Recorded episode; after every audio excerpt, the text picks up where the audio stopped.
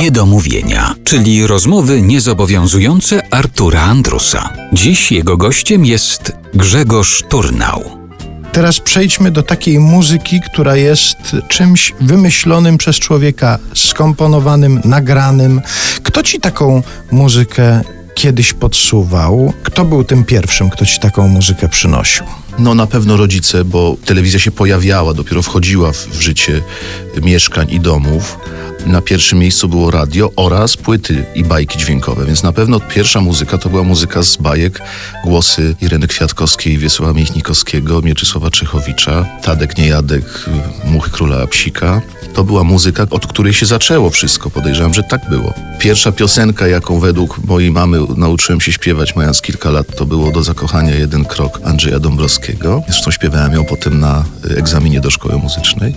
Ku, jak się domyślasz, ucieszy egzaminujących y, profesorek. Ojciec słuchał klasyki, więc pewnie jakaś o, 40 Symfonia Mozarta, to pamiętam z dzieciństwa jako taki hit w domu, często puszczany.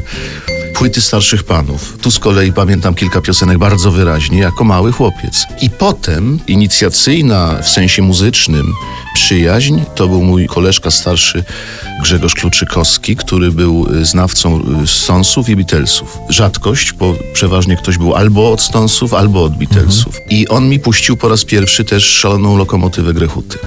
A i wiesz co jeszcze? Jak miałem może 6-7 lat, maniakalnie słuchałem 60 minut na godzinę i starałem się imitować Jacka Fedorowicza w tych rolach różnych członków redakcji. Kolegi kierownika. Tak, i no, jako małe dziecko robiłem to oczywiście nieudolnie, ale na tyle śmiesznie, że, że, proszono mnie, żebym to. Właśnie uczyłem całych odcinków na pamięć i odstawiałem to na jakichś przyjątkach, przy jakichś domowych okazjach. Nie była to muzyka może w sensie ścisłym, ale też jakiś kontakt z, ze sztuką dźwięku. To jest jeszcze jeden grzech, który sobie przypomniałem. Proszę księdza, więcej grzechów nie pamiętam. Już się wyznaczył taki jakiś trop ten muzyczny, czyli od bajek dla dzieci, czyli od piosenek śpiewanych przez Irenę Kwiatkowską czy Wiesława Michnikowskiego do stąsów. I to jest dobry trop, bo będziemy dalej szli w stronę utworów nieśpiewanych w języku polskim, bo będziemy zmierzać w stronę płyty, w sprawie której się tutaj dzisiaj e, spotkaliśmy. I tutaj padnie parę takich sformułowań, które dla Twoich miłośników, dla Twoich fanów mogą być no, wręcz szokujące, bo na przykład w podziękowaniu, na razie jeszcze nie mówimy, co to jest za płyta, ale powiedzmy, że tutaj dziękujesz bliskim, którzy wiedzą, że najbardziej lubię śpiewać po angielsku.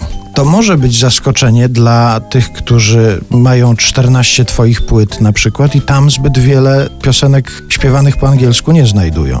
Wydaje mi się, że y, przy odrobinie dobrej woli i y, poczucia humoru można uznać tę moją płytę za coming out. Owszem, od wielu lat podczas swoich występów tu i ówdzie wkładam piosenki czy to Joela, czy McCartneya, natomiast nigdy nie nagrałem niczego poza jakimś jednym incydentalnym utworem. I w związku z tym ta płyta w całości po angielsku jest takim przyznaniem się, tak, owszem, ja śpiewam tylko dlatego, że nauczyłem się śpiewać po angielsku, nigdy wcześniej nie śpiewałem poza piszczeniem w chórze szkolnym. I dopiero później zacząłem interesować się piosenką jako formą, którą sam mógłbym tworzyć. I wtedy zacząłem pisać muzykę do wierszy, zacząłem się interesować całą tą dziedziną. Kolejność była właśnie taka.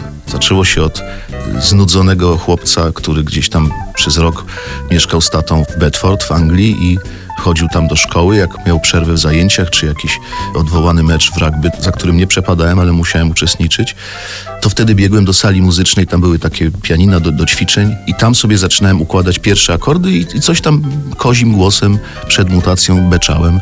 Pierwszą piosenką chyba było Imagine Lennona. I ta płyta po latach jest tym moim coming outem związanym właśnie z początkami mojego śpiewania.